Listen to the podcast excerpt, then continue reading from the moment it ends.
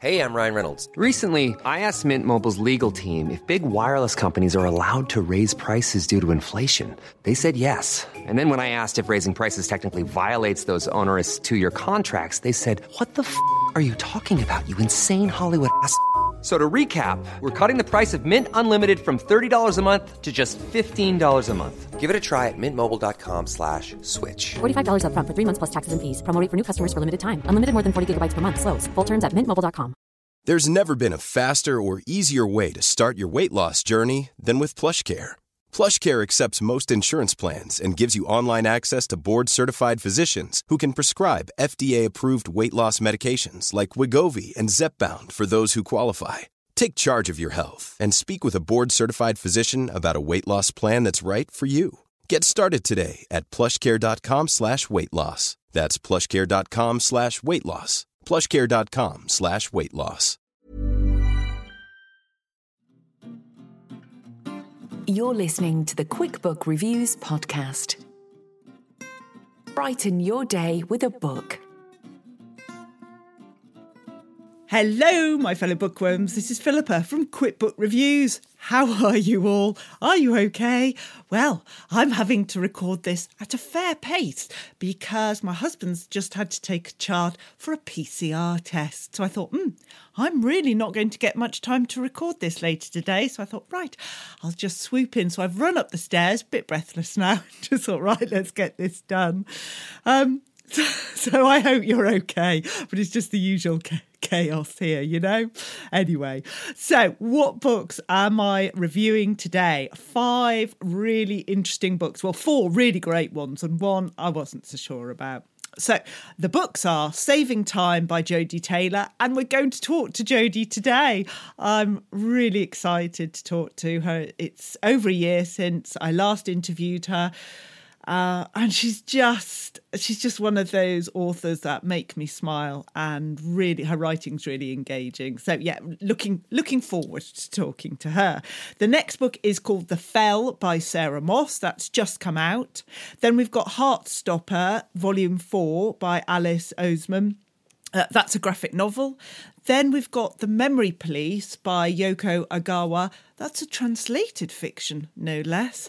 Um, and I've got a lot to say about that book. And then we've got One August Night by Victoria Hislop.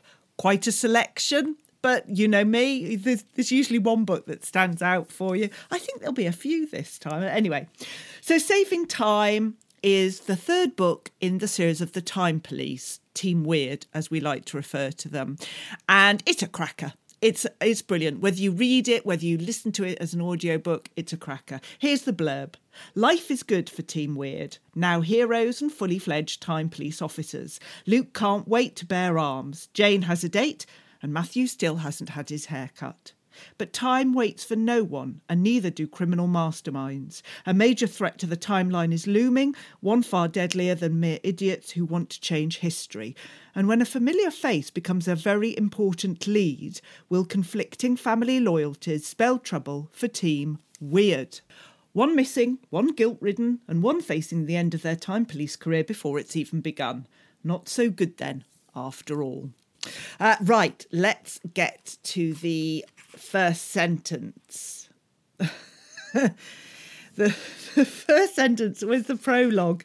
It's sort of redacted voice communications. See, I'm laughing as I've seen it. No, okay. Oh, this is very interesting because I've just... Now I'm thinking, because I read the first sentence in the second book and it's the same first sentence. I'm guessing there's a There's a theme here. I never knew that. Um, now, what? What? I'm going to read then the second and third. Sorry, I'm all over the place, but hey, I'm not going to read the first sentence. Well, okay, I'm just going to read it all. I'm going to read three sentences. I, I don't know what's going on. It's one of those days. Commander Hay settled herself at her desk, opened up her scratch pad, picked up her coffee and gazed expectantly at her adjutant. You're wearing your bad news face, Charlie. A whole shed load for you this morning, ma'am. Yeah, it's it's uh, a superb book. These just get better and better, I think. It's only book three, so if you haven't tried any of Jodie Taylor yet, um, I think you can easily get into them. They're, they're easy to read because they're so character-driven and funny, um, and you can just see the world created before you. Uh, so, yes, excellent. Saving Time, Jodie Taylor. Let's talk to Jodie now. So Jodie Taylor, author of Saving Time, thank you so much for joining me today. Thank you for asking me. Well, had to have you back on because the response last time was phenomenal. I mean, we meet the Time Police again. Are they taking over more of your of your heart and your head? Yes, they are. Um, I set myself a challenge. I don't know why I do this. It's not as if my life isn't challenging enough. But I set myself a challenge, um, having invented this um, rather nasty organisation that really didn't behave at all well.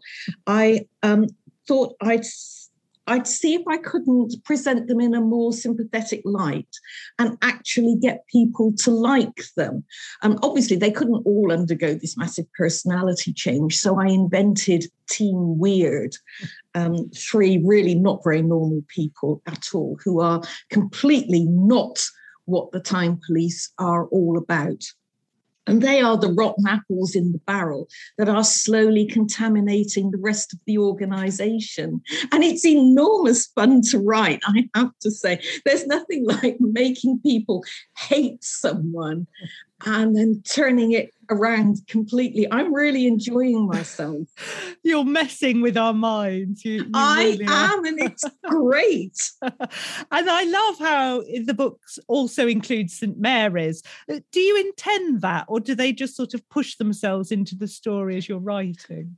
In the first book, um, I thought I would do a nice crossover and introduce everybody to everybody else. And then the the two streams would diverge and go their own way. And that hasn't happened at all, thus demonstrating once again I have no control over anything, really. I, I just love the way that they, uh, yes, erupt into the story, pushing their way in. They do, don't they? Is there ever a time you think to yourself, oh no, I couldn't possibly put a character through what I'm thinking of putting them through? No. I absolutely love putting them through whatever I'm putting them through. I'm sure it's a huge character defect, but I just love it. Uh, but I think that's so good about the books, or one of the good, many good points about the books, is that you just don't know. Uh, nothing is taken for granted. And a, a character that might be one of my favourites, something awful may happen to them. And I think you keep us on on our toes as readers. That was actually deliberate. Uh, when I first started to write, and with Saint Mary's as well, I didn't want it to be like a television series where the same group of characters appear week after week and there's a little bit of jeopardy or peril, but you know they're going to make it. I wanted my readers to know that when my characters were in danger, in peril, in jeopardy, there is a very good chance that they will not all make it out alive. Which adds to the drama of it, because we, yes, we don't trust you to be kind to them. Oh, I'm incredibly untrustworthy. And you write with such humour. I mean, you know, it, it's listening to the audiobook or reading the book. I just find myself laughing at and the choice of words. Is that is that something? Have you always been a, a funny person? Um, yes, mostly in self-defense, um, I have to say.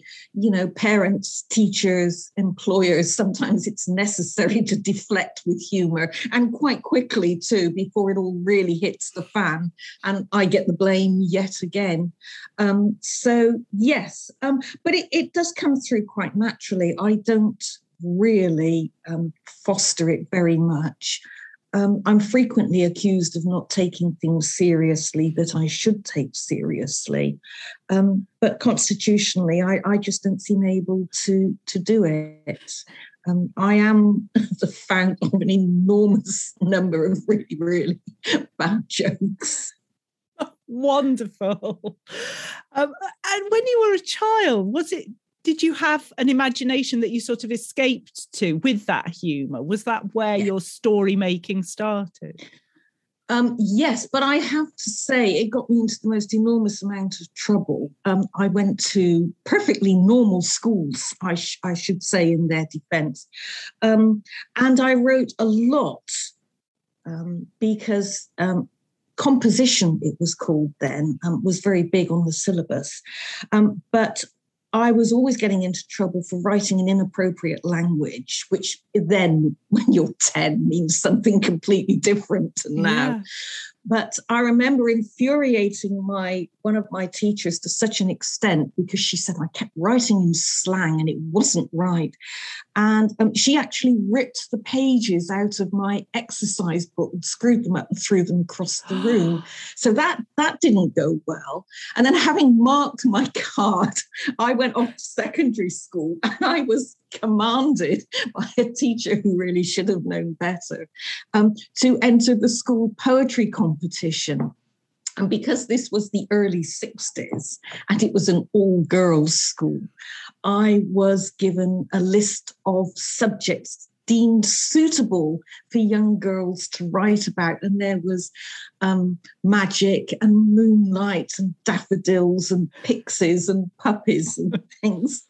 And I wrote about cannibalism. Fantastic. Yeah, that that I got "see me" scrawled across the bottom of my entry when I did eventually see her. I got detention for the best part of a week. Um, so, but the upside is that no one ever asked me to enter the school poetry competition again. So, you know, more swings and roundabouts. But that, I mean, are, they're funny experiences, but they're also, at that time in your life, pretty awful experiences to go through. Did it help you build a sort of a resilience that when a story's in your mind, you know that is your story and you're going to stick to it?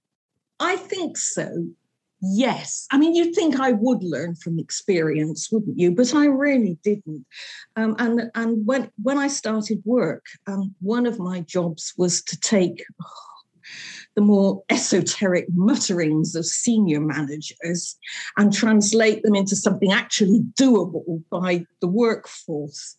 Um, and I used to put in little jokes like, you know, a warning, this memo contains nuts, um, or the one about um, the, the guy coming to cut down the tree in the car park because we killed all our neighbours' pigeons and it's just too horrific a story to repeat. Um, but I, I had to get people out, stop people parking in the car park that day because this tree was going to come crashing down. So I sent a memo round um, saying, on Monday next, three fellas, or possibly four fellas, but probably two fellas, will be in the car park, et cetera, et cetera. And once again, I found myself in somebody's office being berated for um, particularly tasteless humour. Um, so no, I've obviously never learned my lesson. That was local government, mind you, so... Oh, thank goodness you didn't, my, honestly. And it's, you say that about, you know, three fellas, four fellas, two fellas. It, for me, it's your choice of words. You might describe someone with only a couple of words, but the disdain that you can pour into that person if they're not not one of the chosen ones is is a joy. Do, does it take time to create those words, or are they just there? Either they just come immediately or they don't come at all. Um, I, there was one character, and I can't remember who it was now, who gave me enormous difficulty because I couldn't get the name right. And normally I'm writing away and the name just either, if I'm typing, falls out of the keyboard, or if I'm writing with a pen, falls out of the pen and away I go. But for this character, and I really can't remember who it was, I simply could not get the name right. And not getting the name right Enab- couldn't enable me to see the character in my head and hear them and, and that sort of thing. Um, so I need to get certain things immediately. And if they don't come immediately, they sometimes don't come at all, which is is a little bit worrying sometimes. It, it you just can't get it right. And the yeah. only thing I can do is abandon that character or work on something else and hope that it will come to me. And sometimes it does. Usually at three o'clock in the morning, you know, when these things are really welcome. Yes, the old notepad and pen by, by the oh, bed. Everywhere, all over the house, even in the bathroom. But I have to tell you, at three o'clock this morning, I was falling off my bed because the duvet and I had an argument, and I wasn't tall enough to shake it back into its cover. So I had what seemed at three o'clock in the morning to be a brilliant idea, and I climbed up onto the bed and gave it a massive shake and literally blew myself backwards off the bed. Yes, oh. At three o'clock in the morning. Did you have a, a good idea about uh, your next book as you were doing it? I mean, was it productive in that way? Well, I have an idea that a similar instinct, uh, incident might one day turn up. Um, but my, my character will do it with considerably more grace and aplomb than I managed. I mean, I just went flat onto the floor. It wasn't pretty. I'm interested, when you're writing, say, The Time Police, and you're thinking, well, maybe I do bring some of Saint Mary's in. Are, are the, or is it the characters that are shouting the loudest in your head that you use, or is it the ones that are sitting very quietly, edging away, trying not to be picked on, that you select? Um, most of my characters shout quite loudly, actually. Um, but there are one or two characters, um, Elspeth Gray, um, Lingos, mm. who don't say much, but make Um, a disproportionate impact, usually through other people. Um, Elspeth Gray's story is very slight, but the impact that she had on Major Guthrie mm. and all those around her, um, especially when she she couldn't get back into Saint Mary's, she could not throw off what had happened to her. Um, and I know they're all very gung-ho, and P T S D is something that happens to somebody else. But it did strike me that not everybody would be able to cope with an experience like that and want to go back and do it again. It, it, to me, it was perfectly natural that she would say, no, I really don't want to do this anymore. And there is a lot of debate and discussion about that very point on the Facebook groups um, that, that are linked to, to, to your name and the series. And so I suppose I do have to ask, was it, and you may not be able to tell me, but was it more because when she came back, things had changed so much she couldn't, she didn't find her place? Or was it that where she was and what we didn't hear about was so, ext- what she experienced when she was away, that was the issue? In my mind, it was that she could not throw off the fear that it would happen again. Um, I should imagine it's a bit like falling off a horse. Um, you know, they say you've got to get back on again immediately, otherwise you never will. Um, and she tried, she tried very hard, and people tried to help her. But in the end, they all had to accept that she simply couldn't do it. Oh, fascinating. Thank you very much for that. So with all the characters shouting loudly and, and the focus that you give, is writing energising or exhausting? It's a little bit of both, really. Um, mentally, it's energising, and the more I do and the better it goes, the more I can, can do and the better it will go. Physically, it's exhausting. Um, to spend six, eight, ten hours at a stretch doing the same thing is physically very tiring. And I know it sounds ridiculous because I'm simply sitting down all day. Um, but eventually my bodily needs, you know, I'm hungry, I'm thirsty, I have to go to the loo now. Um, and you try and peel yourself away from the laptop. And, and I discover usually that I've seized up completely because I haven't moved for so long, because I've been so engrossed. And I'm trying to make it sound like a good thing, but I think it demonstrates quite clearly that there's something the matter with me, really. Not at all. So if you have a break from writing, if you manage that, does does do you miss writing? Do you miss the, the character? Yes, yes, I do. I, I, it never really leaves me. Um, the doctor has ordered me to take more exercise, at least half an hour a day. And I pointed out very patiently that I live in a very small apartment, and no matter how slowly I walk from my bedroom to my desk, it is not going to take half an hour. Um, and doctors have no sense of humour. Have you noticed that? Yes, I have. I've tried that one and it didn't work well. So I am trying um, to take exercise every day, at least half an hour. And, and um, fortunately, the weather is very good at the moment. But I do find myself thinking about characters, situations as I go. Um, And I find I've I've walked around the block or around the park or along the river um, and not remembered a minute of it, because actually I've been off while uh, in Rome while Nero burns or something or other. Um, so it, it does tend to be a little bit all-consuming, I have to say. So do you take your notebook on your walks as well?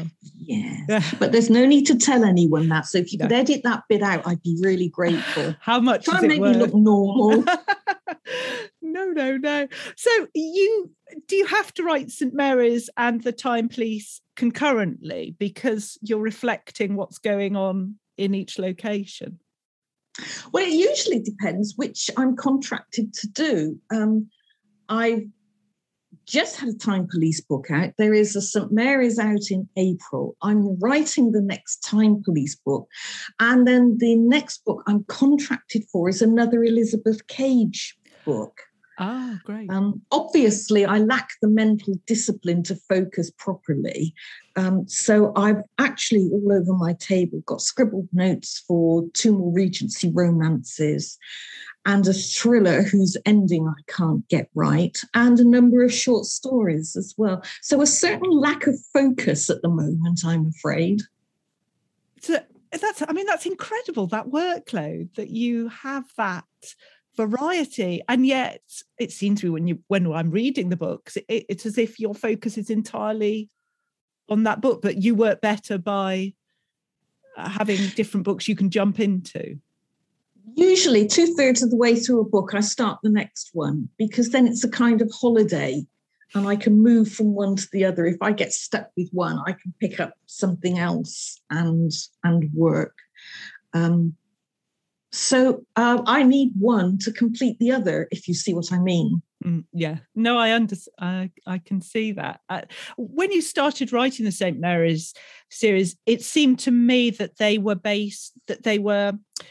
based more on historical events, that you would think of those first and then slot the characters round. Whereas now I get the feeling, and again, could could be wrong, always happens, that the the events that happen to characters perhaps come first and then you slot in the historical events. Am I? You are absolutely correct. Oh. Please, gloat. I shall, I shall. No, you're absolutely correct, actually. When I first started to write, the whole purpose of, of um, writing was that I wanted to make history more interesting um, than, than the education authorities actually made it for me.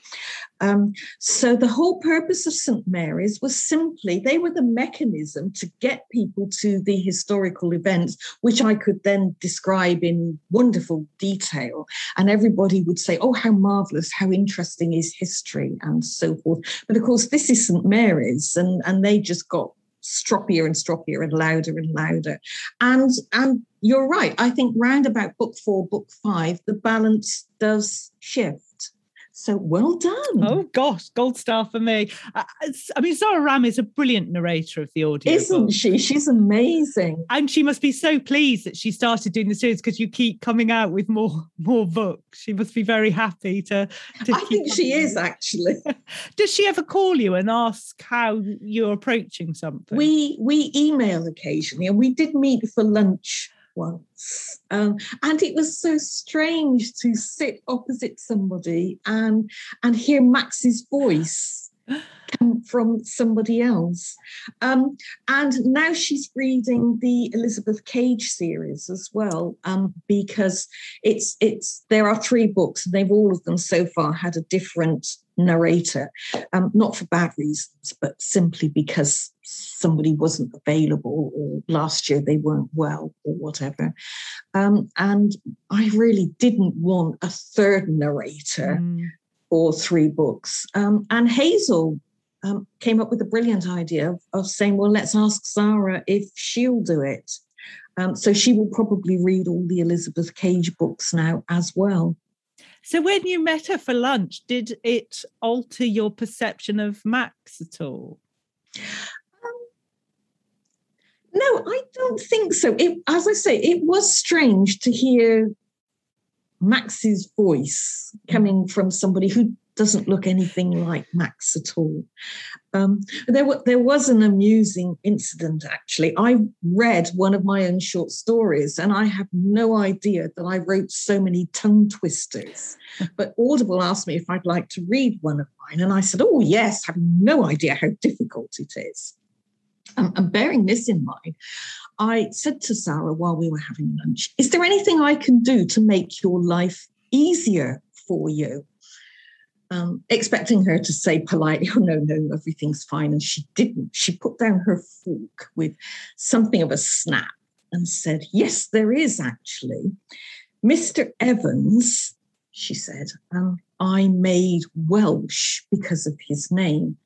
And then halfway through book six, you suddenly announced that he's from Halifax.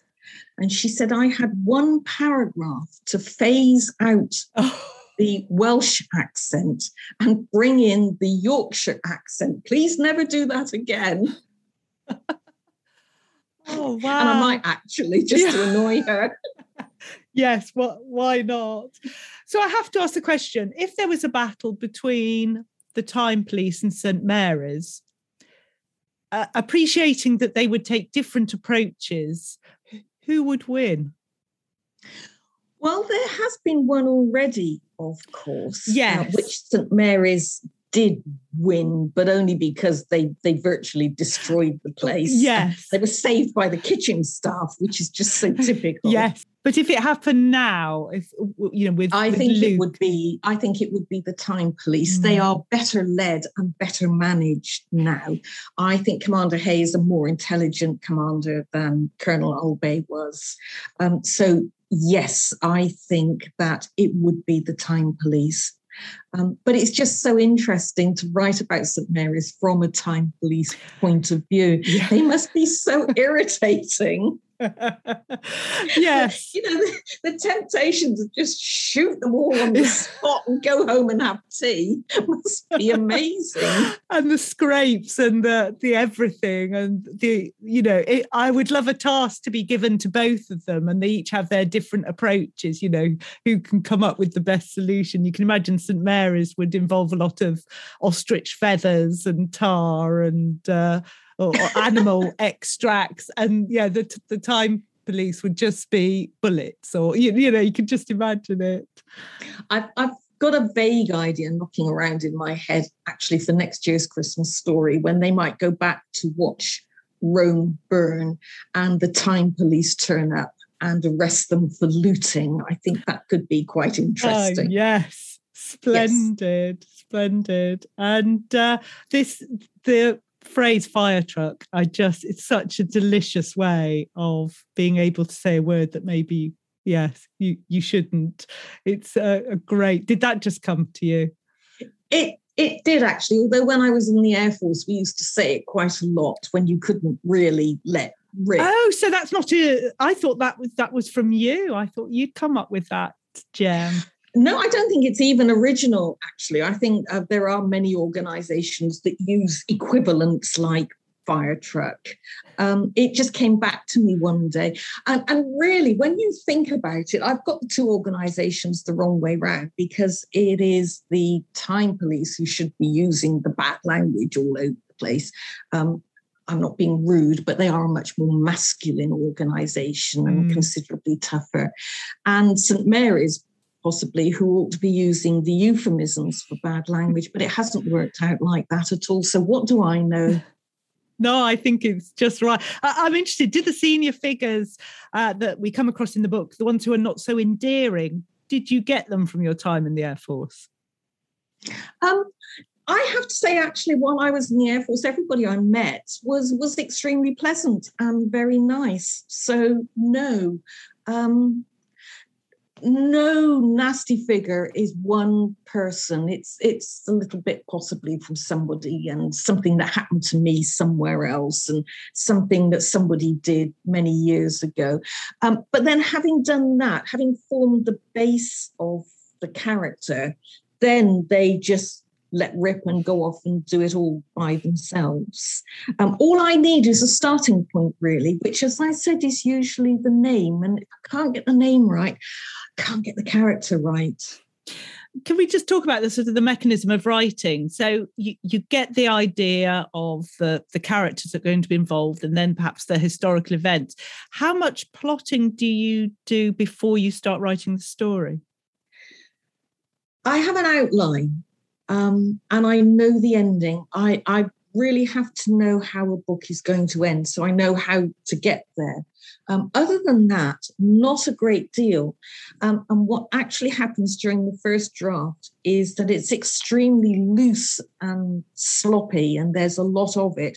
And it's very possible that a scene will occur several times throughout the book because I haven't yet decided where best it would be. Um, so I just put everything down that I can think of in the first draft, and I write it incredibly quickly because the urge to push the story on, um, never mind about characterizations or discussions or research or anything like that, get the story down and make sure that it works. And then I go back to the beginning and, and I, I hesitate to reintroduce the duvet. But the first draft then is usually about one hundred thirty thousand words long. Wow. It's, it's just shapeless and baggy. And pulling it into shape is really like trying to shove a duvet into its cover in the dark wearing boxing gloves. Um, and that is what takes me longer than actually writing the story itself. But as I go through, I think, no, this scene would be better here. And then if he does that there, then she can do that there. And that's when I actually start to do the real tight plotting. Um, and then I send it off to my editor, who will come back and say, this needs tightening up here, or this is this is not right here. Or can we have a couple of lines of explanation because I think the reader will have forgotten what happened a couple of chapters ago. And then between us, we we knock it into shape and hey, presto, book. How much do you enjoy the editing process? Um, I understand there are some people who really don't like their prose mucked about with um, very much. It doesn't bother me hugely because if you have the services of a world-class editor, as mm. I do, it would be ridiculous not to take advantage of their advice, encouragement. Um, mostly, about ninety-five percent of the time, I say, oh, yes, that's better, or yes, I'll do that. Occasionally, they will say, um, not too sure about this, how about doing it that way?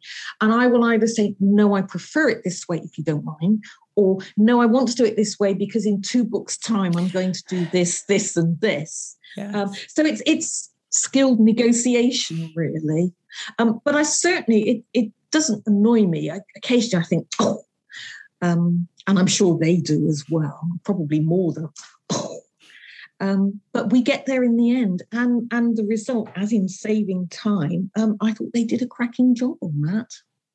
Well, I think you did a cracking job on that. You really did. I just, it, it's such fun. It's such an escape from uh, from the the real world, and the way you balance the the humour and the horror is the wrong word, but it just it, the humour and the action and the history the is not not a pretty place to be at all.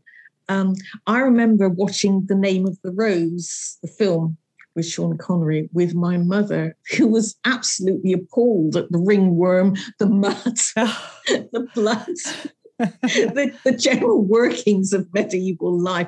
I think she thought it would be all traffic cones on your head, you know, with the wispy scarf and everything. Um, and, and I think that might have been one of the times I thought, yes, you know, history could be better represented. Um, and it is a pretty brutal place, mostly. Um, in one of the books, I actually had Max looking for a time when nothing happens because she needs to relocate some people there. And she's actually looking for a time. You do not want to be living in interesting times, really, do yeah. you? you? You just want a nice, placid life and, and a good crop every year. Um, and interestingly, more and more recently, I've been thinking, if you could actually travel through time, should we do it? Um, given big business and politics and religion, is it really wise to do it? Um, and and it, it is a thought knocking around in the back of my brain that we could be opening a huge, huge can of very fatal worms if we ever did conquer the secret of time travel. What do you think? Yeah, I agree. It comes down to that well-used phrase about the grass is always greener on the other side. You always think life would be so much better, but actually you could be starting a whole uh, yes. catalogue of disasters, as as we've discovered. Uh, a catalogue of catastrophes, she said, neatly slipping in the title of her next book. And we've got a, a toast of time slipping in the name of another book, which comes out on Christmas Day, I believe. It does. That is uh, Max and the Time Police approaching the same problem from different directions. Um, I shall say no more. Well, that's very exciting. That's something to look forward to. My last question is, if you could go back to when you were writing the first book, the first Saint Mary's book, is there anything that you would sort of whisper in your ear now? Um, yes, I think so, because it was only ever supposed to be the one book. Um, and, and it certainly wasn't supposed to be published. The whole point was that I'd retired, and three weeks later I was bored, and I thought I would see if I had the mental discipline to write a book. There was no thought of publishing it at all, and it was only ever going to be the one. So in the first draft, everybody died horribly at the end, except for Markham, who died halfway through horribly. Um, And then as I got further into the book, I thought, well, really, you know, there's a, as I was editing and whipping stuff out by the paragraph and thinking, there's enough here for a second book. So that was how the series started. So knowing that it was going to be a quite a long series, I think I would have, I said in, in Just One Damn Thing somewhere that she'd been there for some years before all her adventures started to kick off. And I think I would get rid of that and compress the time somewhat, which would then give me more time at the end. Yes, fantastic. Um, I got the timing wrong. Um, but th- yeah, that was my fault, really. Sorry about that. Well, you know, we'll just, we'll try to accept it. As long as you keep writing these books, we'll, we'll let you off with that one. But uh, yeah, Jodie, thank you for your time. It's been wonderful no, thank to talk you. to you. I really appreciate it. It's nice to see you again. Thank you. It's lovely to see you and just catch up. Hey, I'm Ryan Reynolds. At Mint Mobile, we like to do the opposite of what Big Wireless does. They charge you a lot. We charge you a little. So naturally, when they announced they'd be raising their prices due to inflation, we decided to deflate our prices due to not hating you. That's right. We're cutting the price of Mint Unlimited from thirty dollars a month to just fifteen dollars a month. Give it a try at mintmobile.com slash switch. forty-five dollars up front for three months plus taxes and fees. Promo rate for new customers for limited time. Unlimited more than forty gigabytes per month slows. Full terms at mint mobile dot com. Hold up. What was that? Boring. No flavor. That was as bad as those leftovers you ate all week. Keke Palmer here. And it's time to say hello to something fresh and guilt-free. HelloFresh. Jazz up dinner with pecan-crusted chicken or garlic butter shrimp scampi. Now that's music to my mouth. HelloFresh. Let's get this dinner party started. Discover all the delicious possibilities at hello fresh dot com. Many of us have those stubborn pounds that seem impossible to lose, no matter how good we eat or how hard we work out. My solution is PlushCare. PlushCare is a leading telehealth provider with doctors who are there for you day and night to partner with you in your weight loss journey. They can prescribe F D A-approved weight loss medications like Wegovy and Zepbound for those who qualify. Plus, they accept most insurance plans. To get started, visit plushcare.com slash weight loss. That's plushcare.com slash weight loss. Life is full of awesome what-ifs, and some not so much, like unexpected medical costs. That's why United Healthcare provides Health Protector Guard fixed indemnity insurance plans to supplement your primary plan and help manage out-of-pocket costs. Learn more at U H one dot com. So that was Jodie Taylor, uh, who has written the book, her most recent book, Saving Time. And now we go to The Fell by Sarah Moss. Um, I have read other books by Sarah Moss recently and really enjoyed them. And when I saw that The Fell was coming out and what it was about, I was like, yes, I am in there. Let me tell you about it. At dusk on a no- November evening in twenty twenty, a woman slips out of her garden gate and turns up the hill. Kate is in the middle of a two-week quarantine period, but she just can't take it anymore. The closeness of the air in her small house, the confinement, and anyway, the moor will be deserted at this time. Nobody need ever know. But Kate's neighbour Alice sees her leaving, and Matt, Kate's son, soon realises she's missing, and Kate, who planned only a quick solitary walk, a breath of open air, falls and badly injures herself. What began as a furtive walk has turned into a mountain rescue operation. Right, let's go for the first. Let's do a few couple of sentences, I think. Nerve endings. I think it's ready, Ellie says. Her hair, pale, silky, swings over her face as she peers into the oven. You get the plates, Dad. You'll need the oven gloves, Rob hears himself say, and she sighs, as he knew she would. Um, the the whole book is written just um, just sort of a splurge of viewpoints from characters in the story. It's sort of relentless, but it's so good. You feel as if you're just stood there at the window of someone's house peeking in, and you can see all that uh, is described. You can imagine what the characters are thinking. I loved it. I absolutely loved it. Um, it is it's a short book, and there's nothing wrong with that. Sometimes it's it's nice to have a book that you can just sink into and you get through it quite quickly, but you just want to dwell on the language that she uses, the words. one hundred eighty pages. There you go. I love the fact that it references uh, the pandemic. Um Uh, yes, you haven't got people, I'll say, you haven't got people suffering from the, the pandemic necessarily, but perhaps mentally you do. Um, I don't want to give anything more away. I just thought it was superb, superbly written, uh, very interesting. I love the fact that it just throws you in and it starts and it ends. Uh, and again, you, you, there's so much more that you can add to it. And when you think, oh, what about this about element? What about that? And the repercussions of one person just having enough and wanting to, you know, to, to get away. Um, sorry, I've just, I've just had an email from son's school. Let me just deal with that about his test, P C R test. One moment. Right, so there we are. That's just just dealt with that little uh, that little matter. So yes, uh, I like this book. I love the fact that it makes you think about the before and after. Um, I, I thought it was great, really good one, very atmospheric. Um, and it touches on lock, lockdown and the pandemic without it being medical-ish. Well, yeah, it, it's, yeah. I, I don't want to say anything else before I give the game away. There we go. The Fell, Sarah Moss. Excellent.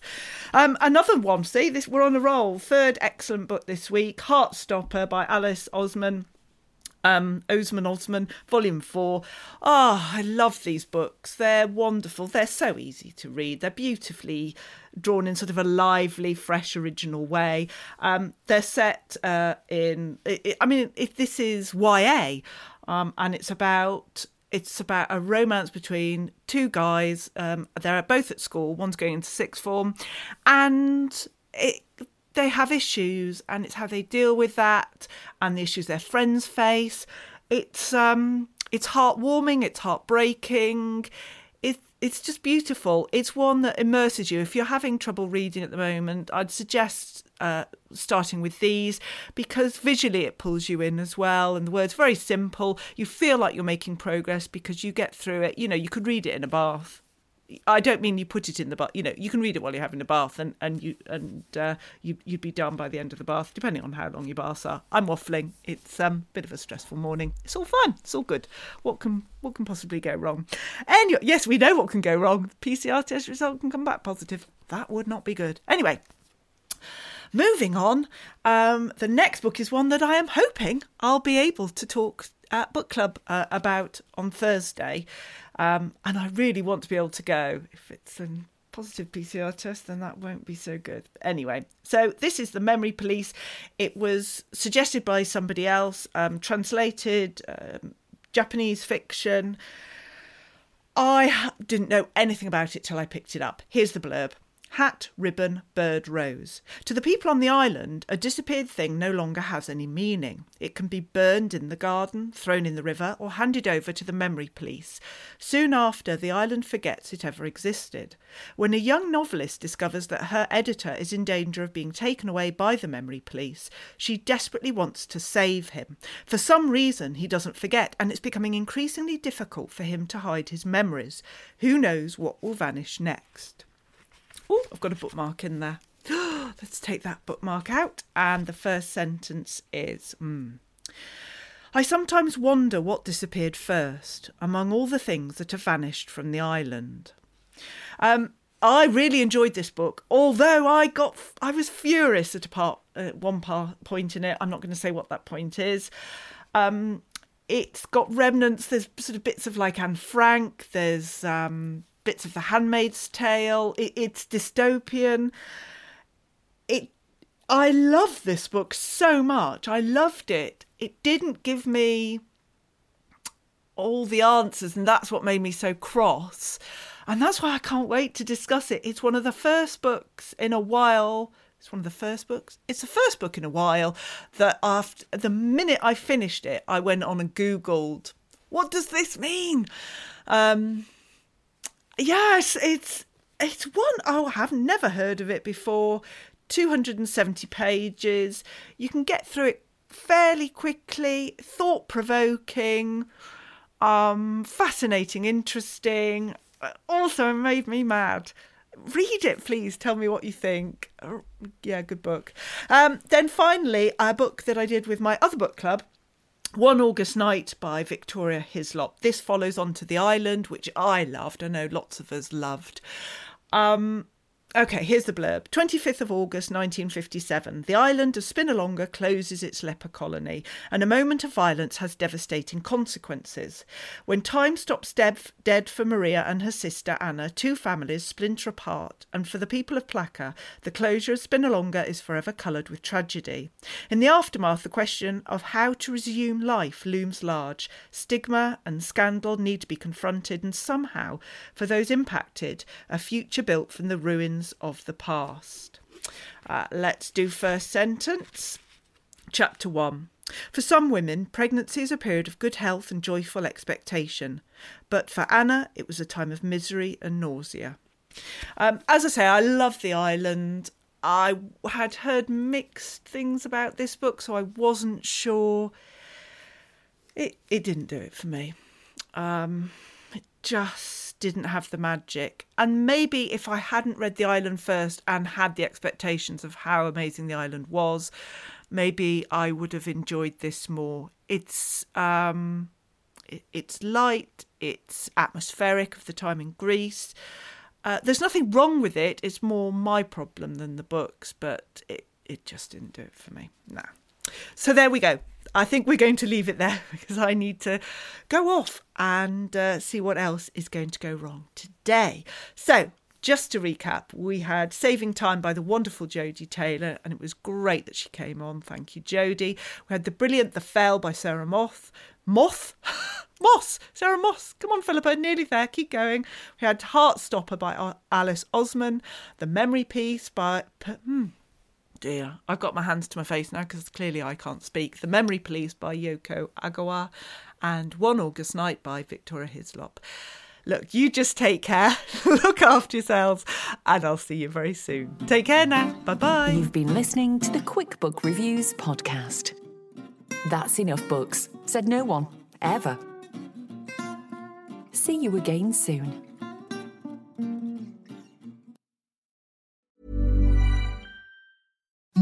Imagine the softest sheets you've ever felt. Now imagine them getting even softer over time. That's what you'll feel with Bowl and Branch's organic cotton sheets. In a recent customer survey, ninety-six percent replied that Bowl and Branch sheets get softer with every wash. Start getting your best night's sleep in these sheets that get softer and softer for years to come. Try their sheets with a thirty night guarantee. Plus, get fifteen percent off your first order at bowl and branch dot com. Code BUTTERY. Exclusions apply. See site for details. Ever catch yourself eating the same flavorless dinner three days in a row? Dreaming of something better? Well, HelloFresh is your guilt-free dream come true, baby. It's me, Keke Palmer. Let's wake up those taste buds with hot, juicy pecan-crusted chicken or garlic butter shrimp scampi. Mm. Hello Fresh. Stop dreaming of all the delicious possibilities and dig in at hello fresh dot com. Let's get this dinner party started. Hey, it's Paige DeSorbo from Giggly Squad. High quality fashion without the price tag. Say hello to Quince. I'm snagging high-end essentials like cozy cashmere sweaters, sleek leather jackets, fine jewelry, and so much more. With Quince being fifty to eighty percent less than similar brands. And they partner with factories that prioritize safe, ethical, and responsible manufacturing. I love that. Luxury quality within reach. Go to quince.com slash style to get free shipping and three sixty-five day returns on your next order. Quince.com slash style.